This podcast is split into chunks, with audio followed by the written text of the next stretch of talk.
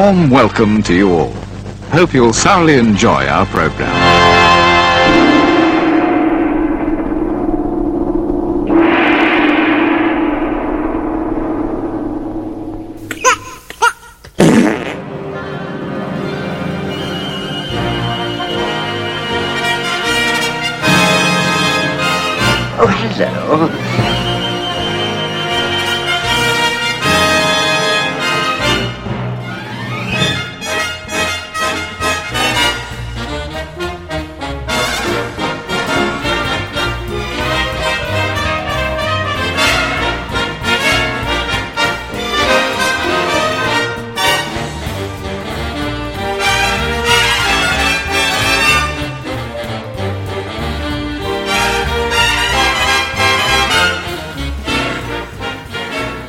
Real Britannia, a very British podcast about very British movies.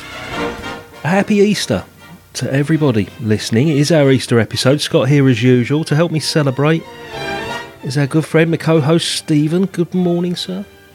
Morning, mate. How are you doing? I'm very well. Easter. You've you've selected this particular movie. There's not many Easter movies that we could have picked, British wise. No, it was either this or it was um, Wallace and Gromit and the Were-Rabbit, I think. And the Long Good So- Friday was the only other On one. Good Friday. Yeah, Yeah. of course, yeah. Yeah. Um, so yes, I decided to go for this. It's you know, it's got a bit of crucifixion in it, and everybody loves a bit of crucifixion now and again. Why so- not celebrate Easter? Yeah, that's it. The, the good Yeah. old fashioned way. it's, it's it is it is like a, a traditional film to me to watch for Easter. Do you watch it quite Um, regularly? You know, I watch it at, at least every Easter, if not more Oh, wow. often. Yeah, Okay. so I've, I've se- it's one of the films I've seen most in my life, as it turns out. I've realised because I've watched it, you know, pretty much every year for the last twenty years at least. Didn't realise myself how many times I'd seen it until I was watching it last night. It's that whole thing of saying the words as they come along, you know, and even predicting the words before they're spoken. I was that familiar with it. It's, I haven't watched it so much recently. Uh, the last No. time I, last time I watched it was four years ago when we reviewed it on the Stinking Paws podcast.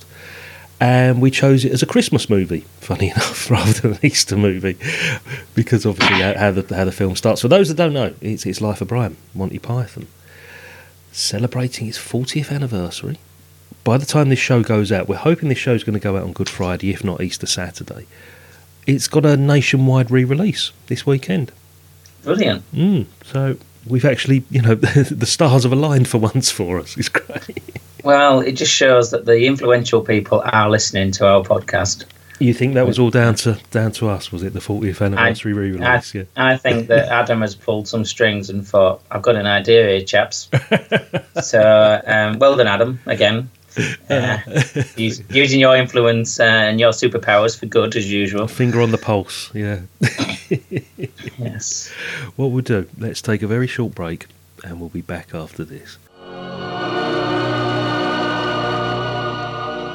Everyone knows the glorious story of the child born in a faraway manger. Well, this isn't that story.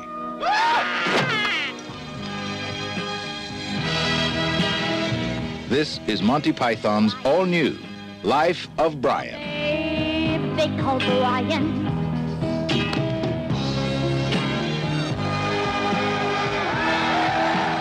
He was born into the golden age of Roman rule. Do we have any crucifixions today? 139, sir. Special celebration. It was a time of miracles, I was blind, and now I can see. Ah! friendly persuasion, and gracious invaders. But there was just one thing on everyone's mind. Sex, sex, sex, that's all they think about Oh dear. In those days, getting stoned wasn't against the law. It was the law.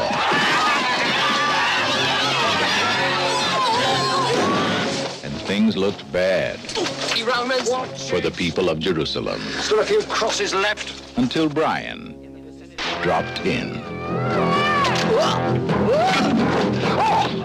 He was a born leader. Brothers, brothers, we should be struggling together. We are. A potential martyr. What would they do to me? Oh, you'll probably get away with crucifixion. Crucifixion? Yeah. First offence. And his mother's joy. You mean Taliban? They think I'm the Messiah, Mum. Ah! The Messiah! There's no Messiah in here. There's a mess all right, but no Messiah. And now, it's up to Brian to deliver a despairing nation from the throes of oppression. Tough luck, Jerusalem. This is the life of Brian. Just when you thought you were saved.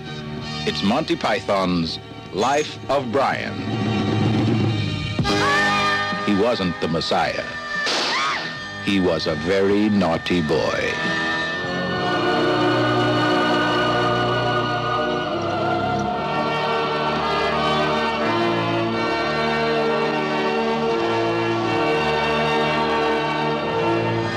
Terrific race, the Romans. Terrific. Life of Brian, released on the 8th of November 1979 in the UK, directed by Terry Jones. Although listening to the commentary last night, Terry Gilliam did also direct a few scenes as well, starring the Monty Python team, which of course Graham Chapman, John Cleese, Terry Gilliam, Eric Idle, Terry Jones, Michael Palin, and then of course you've got people like Neil Innes and uh, Carol Cleveland are in there, some famous faces that you usually see around the Monty Python team. Synopsis, please, Stephen. It's uh, the story of Brian of Nazareth, born on the same day as Jesus, who takes a different path in life and leads to the same conclusion. Brian joins a political resistance movement aimed at getting the Romans out of Judea. Brian scores a victory of sorts when he manages to paint political slogans on the entire wall of the city of Jerusalem. The movement is not very effective, but somehow Brian becomes a prophet and gathers his own following. His fate is sealed, however, and he lives a very short life. It sounds like a very serious religious historical movie from the from that synopsis. There's no element of comedy in there at all. No, but uh, every single element of, of it is um, is ripped to pieces. The um, the history, the they don't. One thing they don't do, which is the accusations they had at the time, and, and to some extent still have since. One thing they don't do is mock Jesus, but No. they they they mock the interpretation of, of the teachings of Christianity um, and, and Christianity uh, Christians themselves. It mocks the the resistance to authority that's coming from a different country and to the actual um, the perpetrators of this who come in from other countries um, as the, the invading force. It just picks up on gender identity and, and Yes. politics and, and all sorts of things. It, it mocks everything you could you can imagine really, but apart from the one thing it's accused of mocking. So which is yeah, it's one thing that some of the big religious groups at the time just was so blinkered that they didn't see, did they? I mean, there's that famous. It was a late night ch- chat show, wasn't it, with John Cleese and Michael Palin? I think Malcolm Muggeridge was there. Malcolm Muggeridge and the Bishop of Southwark. that was I it. think it was. Who hadn't seen And- the movie? Yes, neither neither had seen the film. Uh, no, um, they had seen it, but they came in late That was it. to it, so they they missed the initial first ten minutes or so, Hmm. which is where it's established that he isn't Jesus. Yep. Um, because obviously Jesus is is born in the next door stable, and actually Jesus is there to giving the Sermon on the Mount. Yeah. So it establishes that he's a separate person, and they missed that bit. So then they put their own interpretation on it, and it's. I'm, I'm sure it's probably on YouTube. Is that It um, is. It is. yeah. and I would encourage people to go have a watch it Oh, because John um, Cleese's reaction is incredible. I may play a little clip of it now, just so people can get some idea of how incensed. I mean, Michael Palin throughout the interview remains fairly quiet because he is just seething yes, with rage. We- yeah, John Cleese said it's the it's the only time he's ever seen Michael Palin come close to actually losing his temper. I was given eight or ten years, ten years of a form of Christianity which I grew to despise and dislike. Largely, it insulted my intelligence. The sermons that were given at the age of 11 and 12, I felt insulted my intelligence. When I got into writing this film, and we all had exactly the same reaction, we started to discover a lot of stuff about Christianity, and I started to get angry.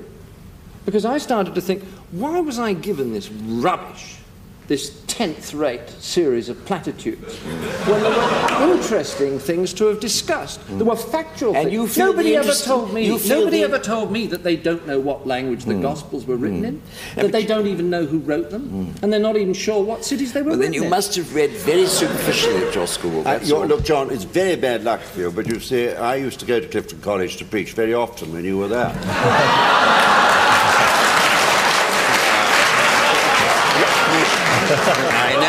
I know, I know the headmaster, I know the staff, I know the servants. All I can say is you must have been as idle a boy, as, uh, as splendid an actor as you are. Uh, because actually, if I was you, always if you really to, take this serious, seriously, I mean, you had some No, absolute those- those first-class services teachers. Were a joke. They were a joke. Well, and because you made them. You No. cannot. You. It, I was how open. do you know about? I I, know people who've Clifton College of exactly your own period. I who are remember now the priests sermons. in my diocese. I remember the sermons. I remember. You don't remember mine. Tell me what I preached on. No idea. I only remember the bad ones. Well, I remember a gentleman coming and telling us how very difficult it had proved to get the Bible into Tibet. You know, they'd had Well, seven occasions. The first time there'd been landslides. The second time there'd been rains and the pages had got stuck together. The third time, no, this is true. The third time the mules had fallen off the mountainside. The fourth time there were thunderbolts, and the seventh time he said, "God helped us." And we got, got the Bibles into Tibet. And the obvious conclusion was that he was trying like hell to stop them getting the Bible.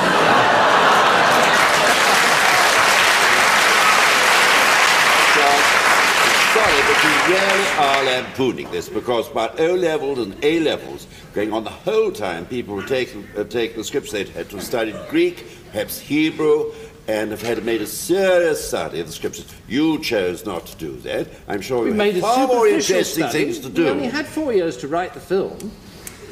We didn't want to get too specialist because if we got No, too I'm, I'm sorry, I'm talking about Clifton College. But Oh, still, sure. I don't really think this has got very much to do with Could the I just ask, as um, I think in theory anyway, a sort of moderator, I'm supposed to be neutral. Of the Church of Scotland or the. Church of England?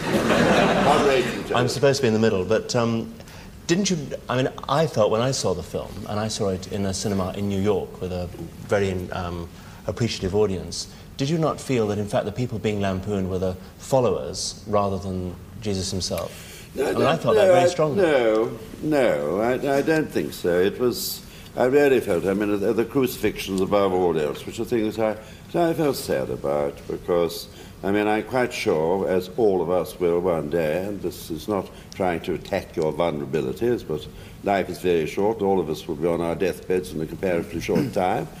And when, I, when we are, and that'll be no laughing matter, the, uh, that it is much that Christ which I should like to be held up in front of me than the Christ I saw But the on film the did, cross did, this afternoon. did bring home to me. Sorry, I was going to say very quickly that the, the, the, the film reminded me of something which I obviously knew, but one tends to forget that it wasn't only Jesus that was crucified. I mean, an awful lot of people were crucified in the most horrific circumstances every day of the week under Yes, Roman rule. yes, that's and, very and true. that, that fact came home in the film. You realise that, that Jesus didn't have a sort of total uh, copyright to crucifixion.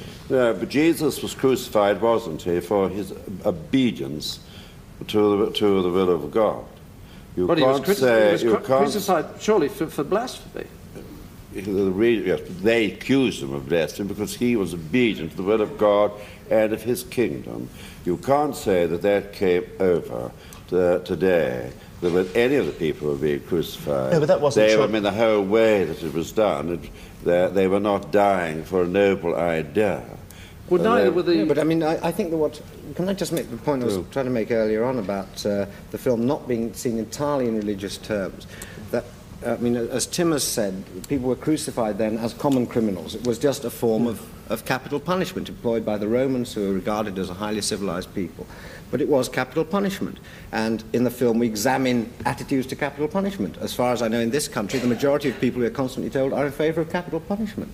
It just seems that we haven't come that far in all that time. Why do you think that through all these centuries of Christendom, that the greatest minds, the most creative minds, the greatest artists were believers in this thing that you airily dismiss and say that you, making this little film, have uh, managed to see deeply into it I and don't- reach I can't conclusions. say they are. wish what about knew Freddie their Air? What about connection. Bertrand Russell? I'm You not to- dismiss them, of course. They I, don't count. I, no, I said that. I said in the, I said in the centuries of Christendom. I didn't say in our time. I said that if you were to make a list of all the people who have contributed most, Most to of them would have been Muslims if they'd been No. living in the Arab countries, They- or Buddhists if they'd been living But in what the... has that got to do with it? These people were inspired. These people were inspired by this event, which you have celebrated in this film by a lot of people on crosses singing uh, a sort of, um, as though it's sort of rather uh, inferior death- musical. Death Uh, perhaps doesn't matter that much, which no. after all you're saying the whole time. I'm, I, I, You- you're looking forward to it. I'm looking forward to it Yes. keenly, but So- I'm looking are forward to about it? No, no, I'm looking forward to it keenly because I know, because I relate it to these very things that you dismiss. I relate it to the story of the incarnation, this great drama of the incarnation, which you have reduced to a sort of uh, comic film. Now, you think that in doing that, you have shed light. But I have to tell you that you haven't shed light. You've made some rather bad jokes, and the only reason that people come to see it is because they still relate it to this extraordinary story of the incarnation, which is in fact the beginning and the end of everything that our civilization stands for. It, our civilization began with a man, the Apostle Paul, telling pagan world about the incarnation. That was the Yes, but beginning we're of not it. the only civilization in the world. Not at all. No, I'm not there's saying a we lot of civilizations Certainly. with different religions, Certainly. right? I'm not. And and the important thing is that people should be open to the various possibilities, said- and that they should take critical attitude Yes, but to them. whoever said they shouldn't be open? But you don't make people open by producing the sort of buffoonery that Well, you you produce certainly there. don't make people open by giving them the kind of garbage I was given at that school. Well, then I'm, I, I'm, I'm very. Um, Incredible, incredible piece of TV, and I'm glad it still exists out there. Something that wasn't wiped by the BBC. I think that the idea that this is picking at Jesus rather than picking at what happened around is is really a, a massive red herring. I mean, the the guys, the Monty Python guys, did a massive amount of research into actually the, the historical period and the Messiah fever that there was, where you know there was messiahs cropping up all over the place and stuff. It shouldn't be seen as being just a, a throwaway piece of, of history as far as um, the film goes, because they have actually tried to reproduce a, a fair amount of things with accuracy. So that you know they've not just gone at it as a just a you know sort of just a, a, a laugh and just put on anything that even vaguely looks like a, um, a, you know putting on a tea towel instead of a proper shawl and all these kind of things for the for the Jews. You know they've actually got, you know done things properly. It's Um, yeah, it, it was evident in Holy Grail. You know, the guy's educational background is, is evident. You know, I think it's Yeah. Terry Jones is is quite an expert on things like the Crusades, isn't he? I believe. You know, Oh, the- the- yeah, massively. I mean, unfortunately, his, his ill health now has stopped all that. But Yeah. yeah, he was, he, you know, history was what he'd done at, at university, and he, he proceeded to do, like you say, lots of documentaries later on, That's particularly right. about the Crusades. Mm. And it, his input into this, particularly with the historical accuracy, it helps it along to being that it's a comedy of about the time, rather than just being a comedy that happens to be set in the time, um, which is a, a thing that I think is very important. I mean, the, the the accuracy there is there, and that's why I think that and the initial protests about it were from um, rabbis. um, Yeah. because they were they were complaining just over some nitpicky things about the shawl that was used in one of the scenes or, or something like this, and then it was it became apparent once they've actually seen the film that the real butt of the joke was Christians, Mhm. um, not Jesus, but Christians. Um, and that's when the, it got overtaken by that. But to be honest, I mean, nowadays, if the film had been released, I, I think it would. If it was done now, I think it would get more of an attack for being anti-Semitic than it would for- Exactly. for, being an, being anti-Christian, really. Yeah. But um, you know, especially when he's there's a point where where Brian gets told that his father was a Roman, Yes. and and he's saying that he's not he's not a Roman. He's A Red he's Sea cake. pedestrian. He's a, yeah, he's a cake. He's a yid. He's a Red Sea pedestrian. a And- Hebe. Yeah, I've uh, heard that for years. yeah. Hebe, yeah, and th- that now that was in something that would be straight away just ooh you can't touch that. No, not at all. But, the um, historical accuracy is blatantly evident. I mean, I can imagine that when they were researching some of the some of the history, you know, to base the screenplay on, they were going through and thought, here, look, did you notice that women weren't allowed at stonings? Can we Yeah. can we build a sketch around that? And they do. You you can see because obviously that was genuinely true that women were not allowed at the stonings. Yeah. It's, it's not something that's widely reported in any history books. You know, it's something I wasn't aware of apart from from this movie. And typical Monty Python, they've developed a whole sketch around it. Well, actually, it develops even later on. It's not just the stoning sketch. There's a bit where Brian's trying to escape and he tries to buy a beard and he's haggling with Eric Idle. Well, that's the other, you know, Jewish stereotype with the haggling and things. But um, absolutely, they what they've done, from my awareness of how they created the film, they did what they usually did, which was have a have a premise and then went out away and wrote sketches and then brought back and looked at how they could fit the premises, the uh, sketches together to Yes. make a plot. And I think this is the most successful one of them doing that. But obviously they've gone away and some of them, you know, whoever wrote that part, whether it was John Cleese or whatever, had sat down and gone, oh, that's that's interesting. And then they'd written the part and then just slot it in where it was appropriate. But they've also, which is why this this for me is is the best out of the Monty Python works, because they've managed to actually expand out of it being more individualized scenes. They've managed to actually bring bits out. Now I know they did that a bit in the Holy Grail, you know, when he, he later on references at the end about the how do you know so much about swallows and oh well, you, when you're a king you got to know these things um, because it was mentioned earlier on about the coconuts. But Yeah. in this, there's a lot more of that referencing across different sketches that it makes it feel like a whole film rather than just a, a, a series of, of interlinked sketches. So, um, but yeah, the the historical research that they've done it's hard not to look at various things in history and find it actually either absolutely appalling or absolutely ludicrously funny or sometimes a bit of both um, what went on in the past so they've, they've done the research and given us given us the jokes of what what you can laugh at Yeah, I think what also makes it more sort of convincing, more accurate, and, and, and it makes it appear more of a bigger budget movie is, is the, the famous story that they used the sets and the props from Zeffirelli's Jesus of Nazareth, which was filmed, I think, the year before, in the same locations. So, for something that had quite a minor budget, and we'll talk about how they actually got the financing in a second as well. It appears quite a grand scale as well. There's no real sort. There are some, you know, studio shot scenes, but there's a lot of um, on location work here. You know, the thing that impressed me was when Brian is graffitiing the wall, and how on earth did they achieve that effect when it takes the long shot back, and you can see that he's actually painted the whole of the temple or whatever it may be. Now, it must obviously be some sort of matte painting that's overlaid.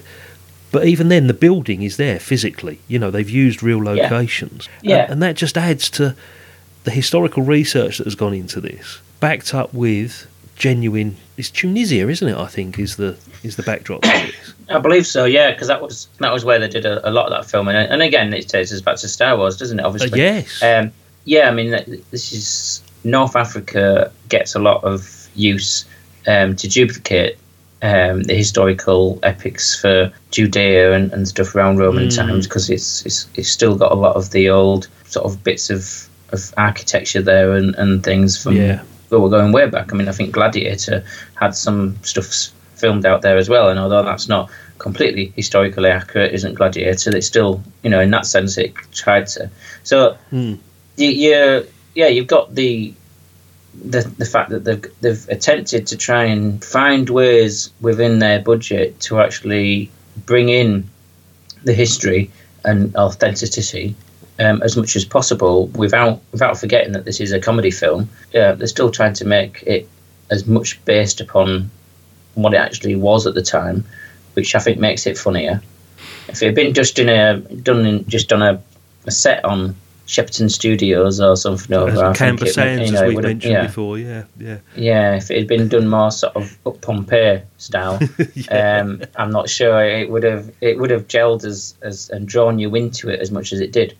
That's probably you know why certain groups were getting so offended as well because it's like not only are they supposedly taking the taking the mick out of our religion, they're doing it on a on a bloody professional scale as well. You know, it's not some BBC production in a studio. They've actually had the gall to go out and do a multi-million pound movie.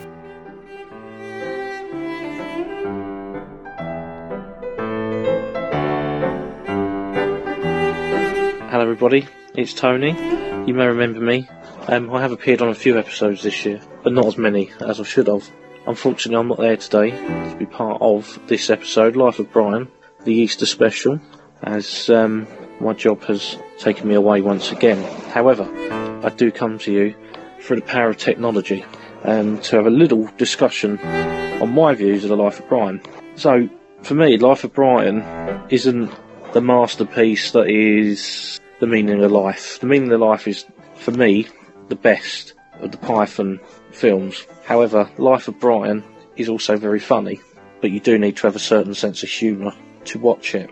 Um, I've done a bit of background research into the Life of Brian, and at the time when it came out, it has caused a hell of a lot of upset. In fact, just reading through some recent reviews, it's um, it's still getting some bad press today. So um, I'm not going to go into the whole film too much because I'm, I'm sure the other guys will speak to you about that. So it's a very funny film following the life of a child called Brian, who um, was mistaken to be the Messiah. And as you could probably imagine, if you've seen a Monty Python film before, and not this particular one, you can sort of see where it's going. At the time, like I say at the start of this, horrifically offensive, but I love it. I love it. It's not my most favourite Python film, but it is still quite funny, with some catchy tunes along the way. So again, sorry I can't be there today. Sorry it was short and sweet. However, I hope to be back at the Balaban Studios very soon. Back to the studio. I've always wanted to say that.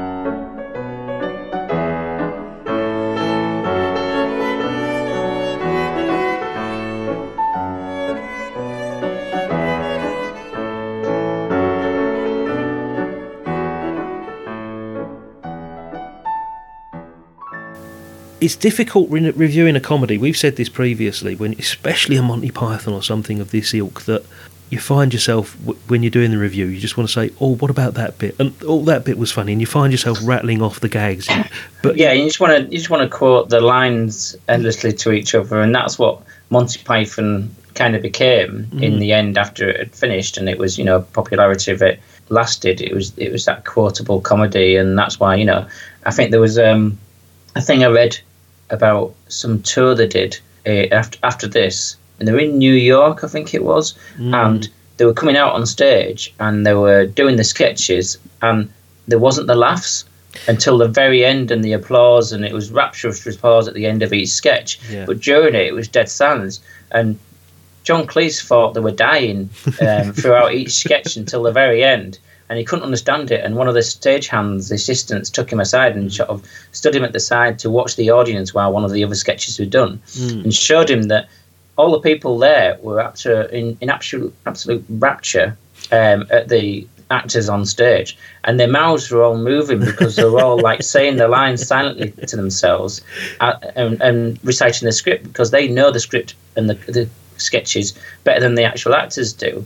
So that's why they weren't laughing because they were just repeating it to themselves, and it was the experience of being with them and seeing it live rather than the fact it was fresh and funny to them because they knew it like the back of their hands. I can vouch for um, that. I, yeah. I saw them live at that last thing they did, one down, five to go, or whatever it was called. Went went to see them at the O2. Oh, you did, yeah. With yeah, Liam and Paul, my co-host at the Stinking Paws, and I can actually verify that because we were there and you could hear it all around you, especially things like the parrot sketch or the Four Yorkshiremen or something like that. Yeah. You could hear all around you the lines being said before they were being said on stage. It was incredible. Yeah.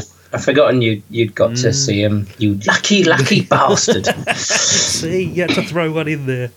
yeah, um, but it's difficult, but, isn't it? Because we could sit here and just we could go through scene by scene and and just have a laugh, just talking about each particular one. But these certain scenes, certain ones of these, and we're going to have to refer to them. He's not a naughty boy, he's the Messiah, or Biggus Dickus and things like that, are so well known. They they are yes. up there now. Yeah, it's incredible. And it is. They're, they're just part of part of culture, particularly with um, with our generation. Yeah. Um, I do think that there is. Um, I've always felt this that with Monty Python, there's a gender divide. I think it's much. It seems to be much more It's a guy um, thing. of a isn't following it? around guys than it does around um, women. Um, although you know, I'm not saying women don't get it, but Yeah. they tend to get it less. I think, uh, or just find less value in it. Um, Strange, yeah. And maybe you know, maybe they've got a you know more sophisticated sense of humour than me. uh, the the women I, I speak to, um, but it's it is there's a, there's lots of every, you know virtually every scene or sketch in it is one that you can be quoting and and with people like ourselves can be trading lines off each other. Mm, there and yeah, you've got the you know you've got the got the Messiah bit. You've got the uh, when they're actually on the um, crosses. You've got the when he, he's trying to es- escape and things. For me, I've, I also there's a massive resonance with me Mhm. um, for all the the freedom fighter political bits as well. Yeah. Of all the, the committees and, and making resolutions on things but never actually doing anything and the splitting of the into different groups and the the um, the language used in those meetings and stuff. That's that's still my you know my everyday life as a union rep. Um, honestly, the you know where where you got to have your, your correct language for making sure that you're not um, disenfranchising a particular group, and um, it's it, it is that that bit for me has an extra resonance of humour that I just find funnier than some of the other bits now. To be perfectly honest, because I've, been that been part of my life. Um, Funny enough, you saying about women not getting it or not appreciating it perhaps as much as us guys do. There is that one particular scene where Brian's about to be crucified and Judith comes running in and they're having a committee meeting. Yeah, And she's like, We've got to do action now. So, you know, then they put it right, okay, brother, let's put a point forward that we're going to actually discuss what we're going to do. And she starts screaming at them and runs out the door. And it's just that look that John Cleese gives Michael Palin. He says, Women, eh? Oh, you know, Yeah. just like, perfect. Do you know what I think it is, for me in particular, that makes this so familiar? Apart from the fact I have seen it countless times, I honestly couldn't put a figure on it. Back in the day, this was pre VHS when it came out, and I was 10 when this came out. So I had older brothers that had seen it before I had, but we had, and we've mentioned this before, I think, previously, we had the album, we had the soundtrack album, we had the Monty Python albums, because there was no videos at the time. So you would listen to the audio. Like listening to a familiar song, you'd know the words. And I think that's what it was. It becomes ingrained in you that when you finally get to see the visuals, you just know it. You just know it from your heart. And I miss that sort of familiarity with a movie where that you can actually know line by line by line where it's coming up, even to the beat of the words. You, you've got it here, still stuck in your brain. It's part of your DNA almost. And I don't think there's many other comedians or comic groups that can actually do that. No, I think you're right. The thing is that it's for particularly younger males, it's a bonding thing, being able to, you know, quote the same lines from songs or comedy things. And at that point, as you say, in time, this was the go-to for lads to do the the albums before the videos came in, and you were able to sort of rewatch things until the till you got a, a, a scratchy image on the screen because Yep. you'd, you'd watched certain scenes so much. Worn it out. But Mm. but that's it's that bonding experience of the quoting of, of the comedy and, and that you're you- you're together as part of a group because you all find these certain things funny is is a lot of what it is I suppose for why you know guys and, and younger lads at the time had the affinity for this. And I mean you know some of the humour is childish but there's all as we know there's a lot of a lot of hidden depth in there and, and, and cleverness. I mean Oh, you know there's no way I would have known Uh, about the intricacies of, of Latin and the conjugative verbs and See, stuff I'd like this that they get into. That similar to the union stuff, sort of resounded with you. The Latin thing hit home with me because I did Latin for O level at school, and it was exactly like that. It was horrible, and it's exactly the teachers were like that, trying to drum it into you because it was so difficult. And it's very clever because you know it sort of belies their background as well, doesn't it? We know that the guys were brought up not necessarily in public schools and things like that, but they went to university. Most of the Monty Python team, and as we said, they were so very well educated. And if this was put in lesser hands, some of that humour would go right above the head of a lot of people. There's a lot of adult humour and there is a lot of childish humour as well. I think, and that's what works. Is a really nice combination of the absurd and the highbrow. I think in this which is what I think always was with Monty Python. There's that two layers to it at, at the very least, if not a third layer, Mm. and that's why for the likes of ourselves, it's something that continues to be something we can go back to because it's not just got a shallow base to it. There's there's more to it. You know, as we change as people, as you said, we you know we experience things in life, and then suddenly we identify with a new bit of it, which is you know worthwhile. And I think that comes a lot from the fact that it was it was done by a team of people who obviously had um, a crossover in their humour to some extent, but they also had sort of their contrasting backgrounds in a lot of ways and, were, and their own thinking and their own manners, and that brought in so many different elements that that layered it up as well. I mean, you know, the, I think I've seen somewhere written that the the one with the most religious background out, out of all of them was Terry Gilliam. Um, Yes. But obviously, not that wasn't a Church of England background. That was more a sort of evangelical preacher background, and that does you know it does layer out the why why there's always the different levels within there because it was a collaborative effort. The whole thing about the number of pieces making a greater whole is Mhm. um, is evident here. Absolutely. Oh God, yeah, definitely.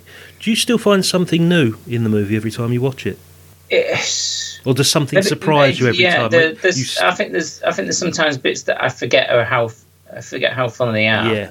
There's bits like that that I I think there's bits that I find funnier as things go on. There's bits that I think are funnier than um, I used to find them. Just as I, say, because this, of yeah. experiencing life, sort of changing things, and I'm going, oh. You know that that I now understand that joke better than I did before. I found it Mm. funny, but now I find it even funnier because now I've you know my life experience has informed me a bit more. Exactly. This is what I was thinking last night because I hadn't seen it for like three or four years, and I'm thinking, okay, I know this movie. I thought I knew this movie, but I've watched it again last night, and I'm laughing on a different level. Not laughing at because I know what's coming up, but there were certain scenes where I thought that's made me laugh a lot harder than it should have done, or it's made me laugh a lot harder than it did four years ago. And it is silly little things. And, and I mean, again, I could rattle them off, but I'm not going to because otherwise we'll just develop into me and you doing silly voices and impressions for the next 20 minutes. Let's talk about handmade productions. Yes, talk about the actual um, production of, of this film and how it, it got got made because that is, uh, as you say, it's an interesting story. Famous Um, story, isn't it? I mean, well, Mr. Handmade himself appears in the movie. He does as um, uncredited and, and in the in the background. Um, they nearly had the other person who was um, set to um, be influential in saving the film from um, never being made. He was going to be in it as well, Mm. um, but unfortunately, um, that was Keith Moon who'd always been um, pegged in to be in the film. Um, right from the start, Yeah. you know, the, the accepted he was going to be in, and he's, I believe, he was going to be doing the the sort of ranting preacher bit that ended up being Terry Gilliam on the stood on one of the podiums. But, Perfect. um, and um, when it when the financing fell out from under them at the the 12th, 11th hour, Mm. he started scrambling around using his contacts to try and get the um, the finance together. And they actually I can't remember who it was. One of one of them was, was saying in um, afterwards saying that they had full confidence that he, he would have done it. He Yeah. would have actually got the people in from various different sources to support it. But Didn't he then- approach like Genesis and Pink Floyd and people like that, wasn't he? yeah, and asked yeah, for 20 it- grand yeah, each or pushed all, all sorts and stuff, Mm. all sorts of, of the you know these these alumni of you know the Stones and all these Mm. people who did have money. But um, luckily, as we know, there Mhm. was um, somebody else who swooped in to to save the day. Really, Mr. Harrison actually mortgaged his house to finance this. Incredible, because that house must have been worth millions even back then. yeah, and the, the the reason for doing so is because he'd read the script and he just wanted to see the film. Yes. Um, and uh, I think it was Eric, Eric Idle who apparently, you know, him and Eric Idle were very close friends.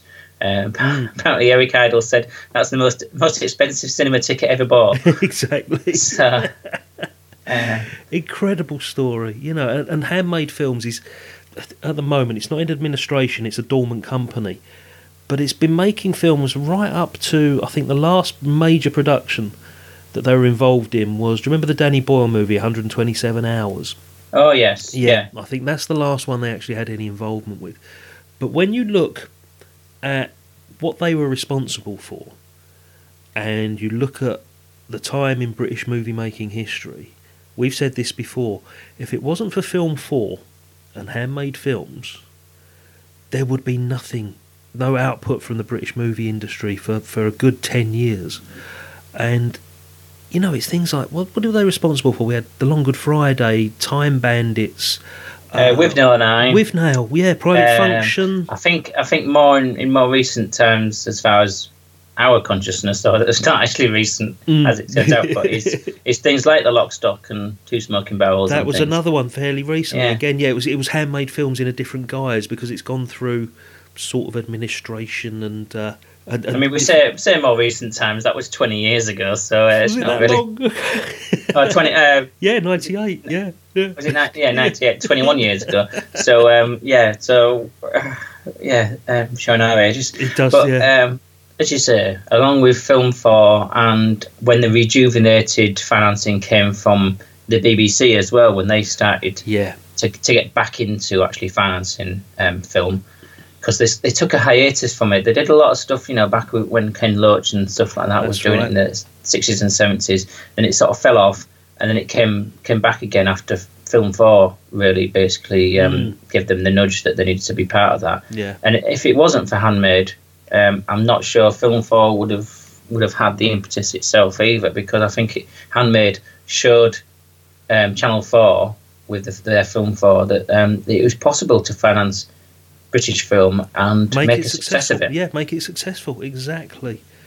Incredible story. You know, it, it totally rejuvenated British movies because up to this point, 1979, the last of the carry-ons was signalling the the death of that particular franchise, and it was the sex comedies and what was going on in the 70s. There wasn't anything up to this point, was there? Apart from that sort of movie, I can't think of anything major there probably will be. There probably will be something. Somebody may may sort of text in and, and say to us, "Oh, you've forgotten so and so." We had a few big budget epics, you know, like Bridge Too Far, directed by Richard Attenborough and people like that. But a lot of that was financed by Hollywood. It wasn't necessarily British productions. I, I'm just grateful that when you look down this list of handmade productions, it's got a few of my favourite movies of all time in there. Definitely Time Bandits and Long Good Friday. With now, you know, well, you can't argue with that at all. No, and as I say, it's the impetus it then gave um, to other other companies to actually invest in film, realizing that it, it could be done and it could be successful. That's that's one of the things I think it did actually have, and it was, it, you know, it, it was quite a variety of different types of films. I mean, you, you know, the, the way in which it jumps around. Hmm. Like you say, the you know it's zombie films in there, and then nuns on the run. You know, it's uh, it's you know it, it, it it's it's over the place really. But there are some some great films in there, but its influence is in the show and it's possible. And thankfully, you know, George Harrison had the belief as well as the love for the Py- Python's work to actually put his, his money where his mouth was, really. You know, Keith Moon was, you know, as I say, he was working at it, and unfortunately, he's, he ended up sadly dying before production started, so he couldn't actually be in the film, which is very sad because I think that would have been a that would have been a great Incredible. Great, yeah. great to see him him doing the ranty preacher thing.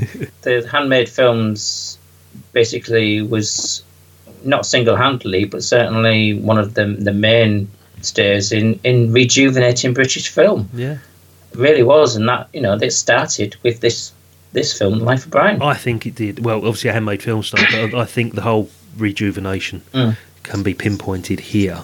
Sort of touch. Although it should we should just say though that it wasn't originally going to be um, Life of Brian as a film, though, was it? It was originally the joke was um, that it was going to be Jesus Christ Lust for Life, Lust for Glory. um, Lust for Glory. Sorry. Um, and then it's um, and then it was going to be um, the story was going to be about a late disciple. I think it was That going was to be it. Brian, Brian of Nazareth. It was going to be the thirteenth disciple, wasn't he, or that, something? that turned up late all the time because his wife, his wife, you know, wouldn't let him out the house, so he ended up turning up late for the drinks after the actual meal and, and stuff like this. So, um, Tony, um, but um, the, the the way the film actually developed organically with the Python team, you, you know, reading back into it, it's amazing. You know that they they did just feed off each other Mm. to create this this amazing thing. And it, it wasn't that you know they were they were without other things they were doing. Um, you know, Fawlty Towers was there for John Cleese, and there were the others were doing like Jabberwocky and ripping yarns and things. Rattles, and yeah, yeah. yeah, and they were they were all you know they're all there doing their own thing elsewhere as well. So it wasn't like they had to do this, but No. they genuinely wanted to, and they they seem to have looked back on this as being the best thing that they ever did. Yeah. uh, which I believe is is true myself. certainly agreed by many, many people. And as you said, the development of that story, how it actually develops into what we get on the screen, caused major, major controversy at the time. It, it was actually banned, wasn't it, in, in 40 local authorities, I think, in this country. And wasn't it up until recently, I think, in one particular one in Wales, was it Swansea or somewhere? It there was still there was banned. um, yeah there was, well there was one I think it was about 15 years ago it got maybe 20 15 20 years ago it got unbanned in one of the um, Welsh authorities but there was also somewhere in Devon yeah. a local authority that it was only because there was one of the pe- one of the people who became the mayor of the town Mm, they unbanned it mm. and it, she was actually um, linked to the film. She was either in it or she was, Oh, or, or one of her family members was in the film. So she unbanned it, but um, it was banned. It was banned in. Um, it was banned in Norway. Yes. But then Um, Sweden and- picked up on it, the- didn't they? Yeah, the, yeah. The, the Swedes picked up on the fact that it was banned in Norway, and they used it on the strapline of the poster, saying the film's so funny that Norway banned the film. So uh, yeah, it's it had that history, and a lot of the time this was people, you know, banning it without seeing it, as we Yeah. mentioned before about Yeah. the criticism. And I think that you know the protests against it, I think just give it extra publicity As to um, be a successful film. As it always does, you know, you tell somebody they can't watch something, what are they going to do? They're going to go out and watch it for themselves. So I think there was this was a double A certificate, and and somehow I don't know how they managed it, but I think some distributors or somewhere managed to get it reclassified as an X to you know limit the the numbers of audience members that could actually go and see it. I think it was, I think it was the local authorities managed to get a new certification, which effectively bumped it up from I think it was fourteen, wasn't it? Double A you could get in to see it, the, the double A at Yeah. fourteen. So obviously an X certificate was eighteen at the time. So I don't know how that was possible, but I've read that somewhere as well. No, no, there's, I know that you know I can understand the nudity because there was some some nudity. I mean, you know, you get a you get a, a, a very clear view of um, Terry Terry Jones's balls flapping around and when he's and um, And and they drop a C bomb as well. yeah, but I don't think the, the nudity would would change the rating. It must have been the the religious right. Um, Well, I think what it wanting was- to stock it up. Yeah, I think it was local authorities that you know we're not going to ban it, but what we'll do, we'll give it an X certificate so that you have to be 18 to watch it. So that cuts out, you know, a, a quarter of the audience, possibly, you know, those 14 to 18 year olds that would have seen it. But again, it's just that that whole thing of, well, you know, you're not going to let me see it. I'll find a way of seeing it, or you know, it just makes people want to watch the movie if they know they've been told they can't. It's always been the case, you know, in, in certain films. You know, look at Clockwork Orange, the mystery that was behind that because, you know, Kubrick wouldn't allow us to see it. Yeah, and, this, and that was you know slightly different because Kubrick had made the decision on that. A lot, Yeah. a lot of the restrictions on viewing it were down to him. Yeah. But um, on this, yeah, it was very much uh, a reactionary reason why it either got ratings changed or outright banned. And you watch it, and it's difficult to difficult to understand as for us why it was a problem because Yeah. it's just a bit of fun.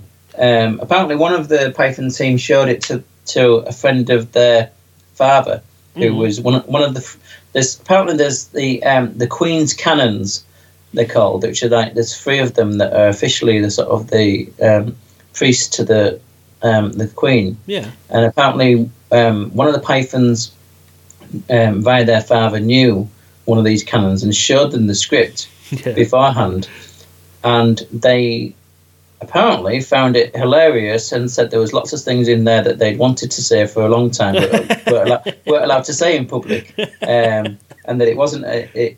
The film wasn't blasphemous; it was heresy.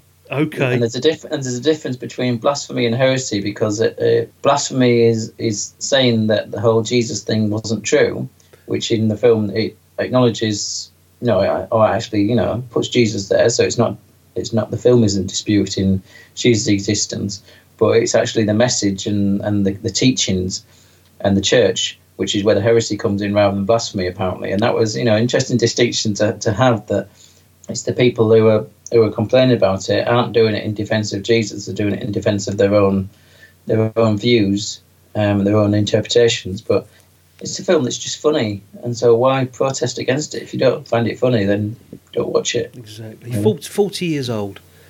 Is it still as funny as ever? It's got to be, hasn't it? I mean, you watch it every year. I've Yeah. I've, I've seen it God knows how many times. It still made me laugh, even four years after last seeing it. I laughed out loud, even though I knew what was coming up. Not many uh, movies can do that. To some extent that's helped by the fact that it isn't set in a contemporary setting because unfortunately comedies set in a contemporary setting sometimes lose a little bit because the jokes aren't relevant to modern life as they were at the time. Whereas this it's not attempting to be about modern life in, in that way. There's i suppose that you know there are the trade-offs with the political things and, and etc but this is this is making jokes about things that are wi- without the historical context as far as the, the the time that you're in. It's talking about things in the past. So whenever you watch it, it's still things in the past. But yes, it made me. You know, I, I laughed at but out loud at bits last night when I watched it. I think, um, ju- judging by Twitter, we were watching it at the same time. Actually, Pretty much. Um, yep. You know, I think it's not not often that we end up watching a film at the same time for this for this. But No, we don't. yeah, absolutely, absolutely. It's it's a film that just keeps on being funny, um, and doesn't lose anything with familiarity. Do you do you think younger audiences would appreciate it, or is it something that was of our time because we were the right age for it and we grew up with Monty Python throughout our school years? I think um, it still could be funny to younger people, but I think it's one of those problems where it has a diminished um, attraction to it, or that they find it less funny due to the fact that it's been so many other people's um, work has sort of sprung out of Monty Python. Yeah, true. that, and that they're more familiar with. So when they see Monty Python, they're just going, Oh. "Well, that, that's nothing clever, is it? It's so been, so you know, yeah. so and so does that." And Mm. I think that's that's the problem that that they have. I mean, you know, obviously we know from ourselves that the, the history of comedy that there's always somebody who influenced somebody before it. Yeah. I mean, they had they had Spike Milligan in this film. Oh, of course, yeah. Um, who you know was one that, in a way, they'd the Goons and Spike Oh, Milligan particularly. Palin was they- a massive they- fan. they- yeah. yeah, they they'd come off um, on the backs of really Yeah. a lot of their you know a lot of their humor was influenced by. Although they did their own thing with it, they still was influenced by. And before that, the the goons were influenced by the likes of you know um, the Marx Brothers and and things. So there was always somebody going further back that was the influence for it. Yeah. But I think I think that will diminish it for um, the younger people today because of the fact that there's other people who've done stuff like this since and that they're more aware of. So this won't seem as funny and as original and as genuine as we see it. I think so. It will lose a bit, unfortunately, which is a shame. Mm. But for us, it'll still always be the starting point of a lot of this stuff. That's the benchmark almost, mate. I think for for comedy, not just British Yeah. comedy, but comedy in general. The only reason I asked was we reviewed Holy Grail recently on the Stinking Paws podcast, and I was talking to one of my younger work colleagues. He's only 27, 28, and completely oblivious to Monty Python. Knew nothing about them. He said, "I've heard the name. I've not seen anything." I said, "Watch the Holy Grail." Perhaps I should have told him to watch The Life of Brian, but I said to him, "Watch the Holy Grail," because that was what we were reviewing at the time. And he came back. He said, "I turned it off halfway through." He said it was just silly, and I'm like, "Yeah, that's the point." Yeah, yeah, it is. That's why we keep watching because it's silly. Yeah, strange, isn't it? How Yeah. people's attitudes change towards comedy. Um, Mind you, they you know they recognise that themselves. In I mean, Hmm. there's a, there's a, a point within Life of Brian where something has been said or done, and, and one of the characters just turns around and just says, "You're just being silly," and it's just totally deadpan. But I mean, um, you know, thankfully the there is the deadpan delivery of Graham Chapman all the way through that the rest of the characters sort of bounce off. That grounds the film all the way through, which is why of the of the Python team, he was the right one to be that deadpan did it in Holy Um, Grail as well, didn't he? yeah, You know, he was, yeah, which which worked. Mm. Um, and I mean, you know, not saying that the him he didn't have comedy to him as a character. It wasn't like the um, the Peter Sellers character in Heavens Above, where he was the linchpin, but he was you know without comedy lines himself, really, um, in a lot of ways. Mm. This was you know Graham Chapman did did do comedy bits within this, but it, it was played played straight, sort of as it were. Yes. Um, although, it's, although no matter what how you look at it, you can still can't look at, at Graham Chapman's running with those bandy legs and not find that hilariously funny. his, his his legs and the, the high high high step running in sandals And the sand blowing Graham up, Chapman yeah, is just yeah. yeah, it's just um, it's cartoonish. Um, You know, it's like out of something out of Roadrunner or something. So Exactly. It's silly little things like that. And silly is a very good word, but it's also very intelligent. Extremely intelligent humour. It's a five star rating from me. If I could give this six, it'd be six, you know. But your rating, I mean, it's for you. It's going to be watch it wherever and whenever you can, isn't it? This movie. Yeah, yeah. I, I mean, unfortunately, there will be people who don't get it and will switch it off um, because they, they don't see the humour in it. Um, I know um, people who are in that situation have sat and watched it through with me, and you know, I've been grinning and, and stuff, and they've just been sat there sort of a bit dead faced, and then they got to the end of it and they've gone, "Yeah, I didn't really get it." Gone, oh, shit. um, but but yeah, it's one that I think would be hopefully be worthwhile going and seeing on the big screen. I'm just you know. I'm, Well, I'm a bit, I'm a bit worried about it having that callback thing and becoming too much of a interactive audience experience rather than actually just being able to en- enjoy it on a bigger screen in front of me. Um, that'd be my only worry. But otherwise, yeah, absolutely. You know, take the opportunity to see it because it's it's iconic in so many ways as part of a bit of British British cinema, as part of um, British comedy, and just uh, uh, it's got a lot of a lot of um, place within British culture as Monty Python, and this film in particular, I think. Yeah, it's um, take advantage of the 40th anniversary rescreenings if you can over the Easter period this year. If not, just just watch it anywhere. Just even if, if it's on the TV, chuckle along with it because, again, it's one of those movies that you don't have to watch from start to finish. You could watch a few of the sketches in between the middle part or whatever, no problem whatsoever, and you'll still get some enjoyment from it. Tell you what, mate, let's take a little break, and we'll be back in a minute just after this.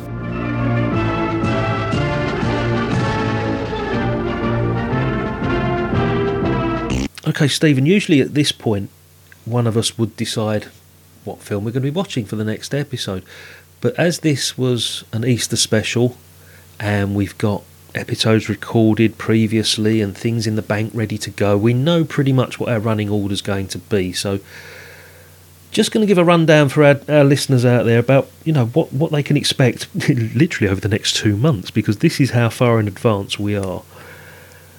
Throw in a few comments on these because obviously some of these have been recorded, sir. Yeah. Hopefully, the next one that should be broadcast is High Hopes, the Mike Leigh movie, which was your choice.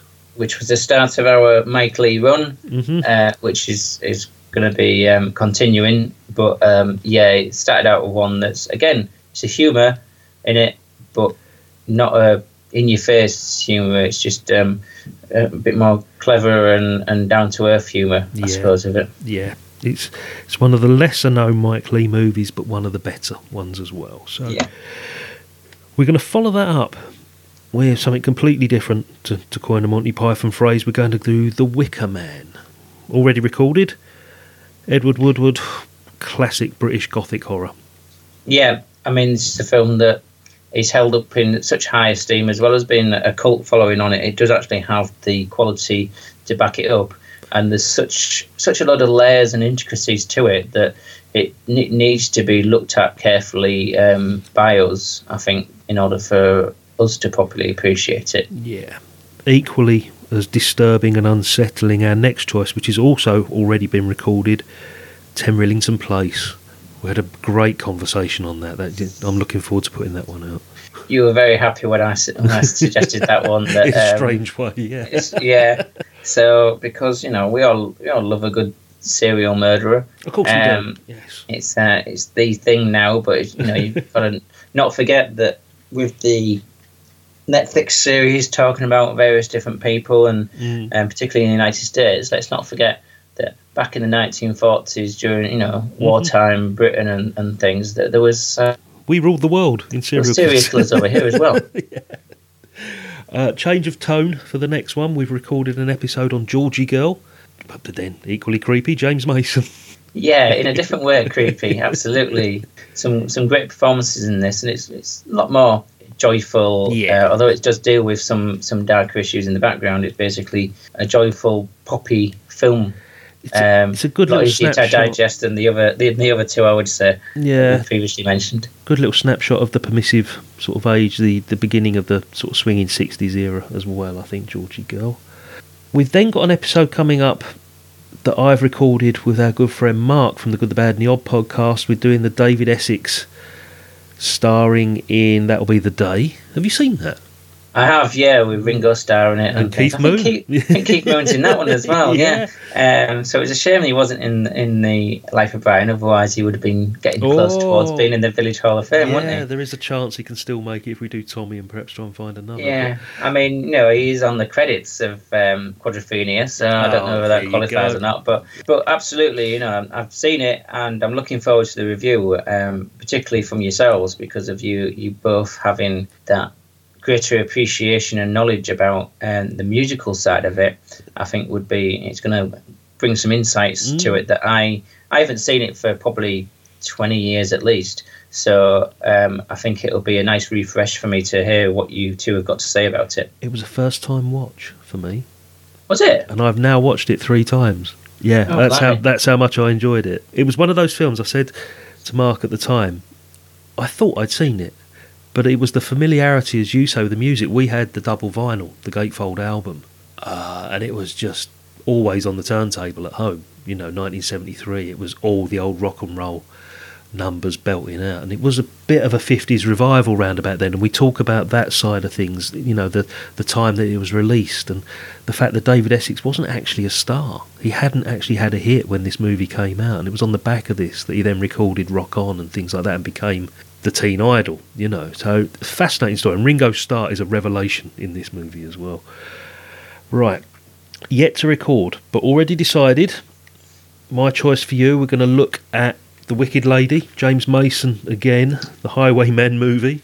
Uh, Should be a first time watch for me. yeah, I haven't seen it for years. It's just I thought let's go back to the forties and and have something black and white and classic. Tony and I are going to start the Doctor series with Doctor in the House, starring Dirk Bogarde. Mark is going to jump back on board. Do you know this one? Party Party from about 1981. I know of it, but Mm. I'm, I'm pretty sure I've never seen it. Okay, who's who of early 80s future TV stars, shall we say? And a cracking soundtrack by people like Bananarama and stuff like that. So interesting. I haven't seen that possibly since it first came out. And then we're going to get Ben, our good friend Ben from the Rated H podcast, on board at some point round about then to review Get Carter. Yeah, I'm looking forward to um, the, the possibility of, of getting on um, on that We've been Mm. and um, because I, you know I've read the book and I know you're familiar with the film and I know that it's got a special resonance for, for Ben up there from from previous conversations I've had with him. So um, I'm hopefully um, the three of us can can do a great um, Oh, great yes. review of that because it's um, certainly a lot better than the remake. Oh, I Um, refuse but, to watch um, it. Yeah. yeah, but it's uh, it's it is an iconic film, and and and um, it's on the list for me to what I was going to suggest at some point in the far from future. So I'm glad Ben's involvement is going to be there because I think Mm. that will that will really um, lift it up a level. Good three way conversation, mate. Never never Yeah. does any damage. So, all that remains, wish all our listeners out there a very happy Easter. Eat as much chocolate as you want. Always look on the bright side of life. Happy Chocolate Egg Day, indeed. Thank you for being there as per usual, my friend. No, it's been my pleasure as usual. See you very soon. Okay, take care. Bye bye. Shower. A positive shower.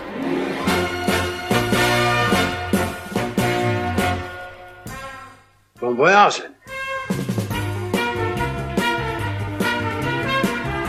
Goodbye.